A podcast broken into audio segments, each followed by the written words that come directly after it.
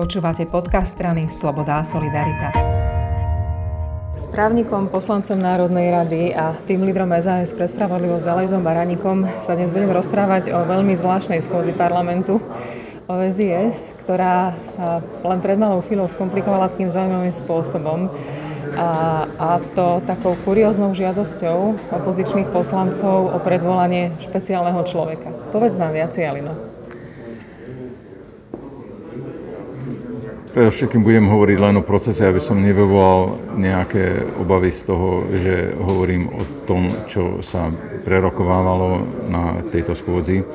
Ale každopádne proces e, má výsledok zatiaľ taký, že na žiadosť e, poslancov opozície bolo e, Národnou radou dohodnuté, že bude predvolaný na rokovanie tejto schôdze aj bývalý riaditeľ SIS.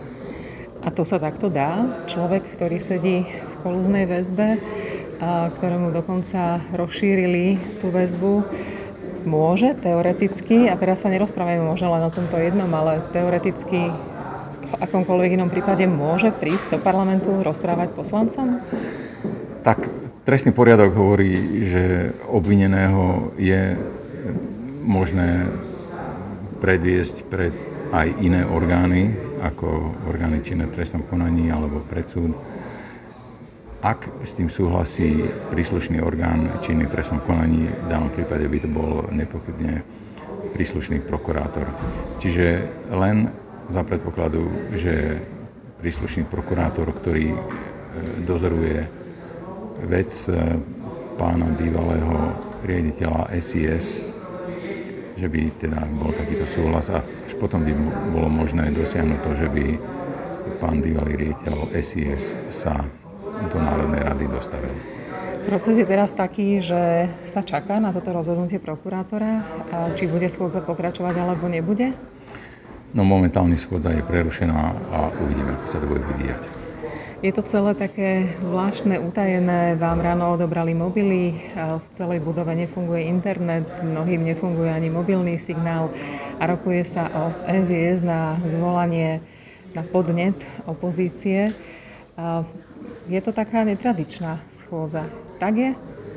Tak, aby sme to úplne upresnili, tak tá e, schôdza je označená ako rokovanie o schôdzke, ktorá sa konala za účasti e, troch najvyšších ústavných činiteľov a niektorých iných významných osôb a niektorých predstaviteľov orgánov činných v trestnom konaní na pôde SIS. E,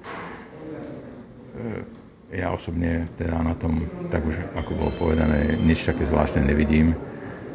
Naozaj si myslím, že je to schôdza, ktorá je motivovaná veľkým strachom opozície z toho, čo sa orgány činné v trestnom konaní už dozvedeli a aké prípadne by mohli byť ich e, ďalšie kroky proti tým, ktorí boli tu až do minulých volieb všemocní.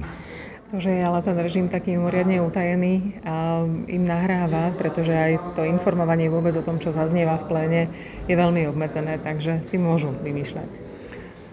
Tak predpokladom toho, ako fungovala terajšia opozícia vtedy, keď boli vo vláde, to, že klamali o všetkom, čo robili, oklamali ľudí a klamali ich 12 rokov a darilo sa im to.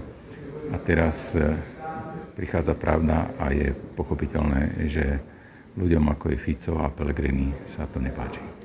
Tak uvidíme, ako sa to ešte ďalej s touto celou schôdzou bude komplikovať. Každopádne, kto má z toho najväčšiu radosť sú médiá, lebo majú o čom hrať. Ďakujem veľmi pekne. A ja ďakujem.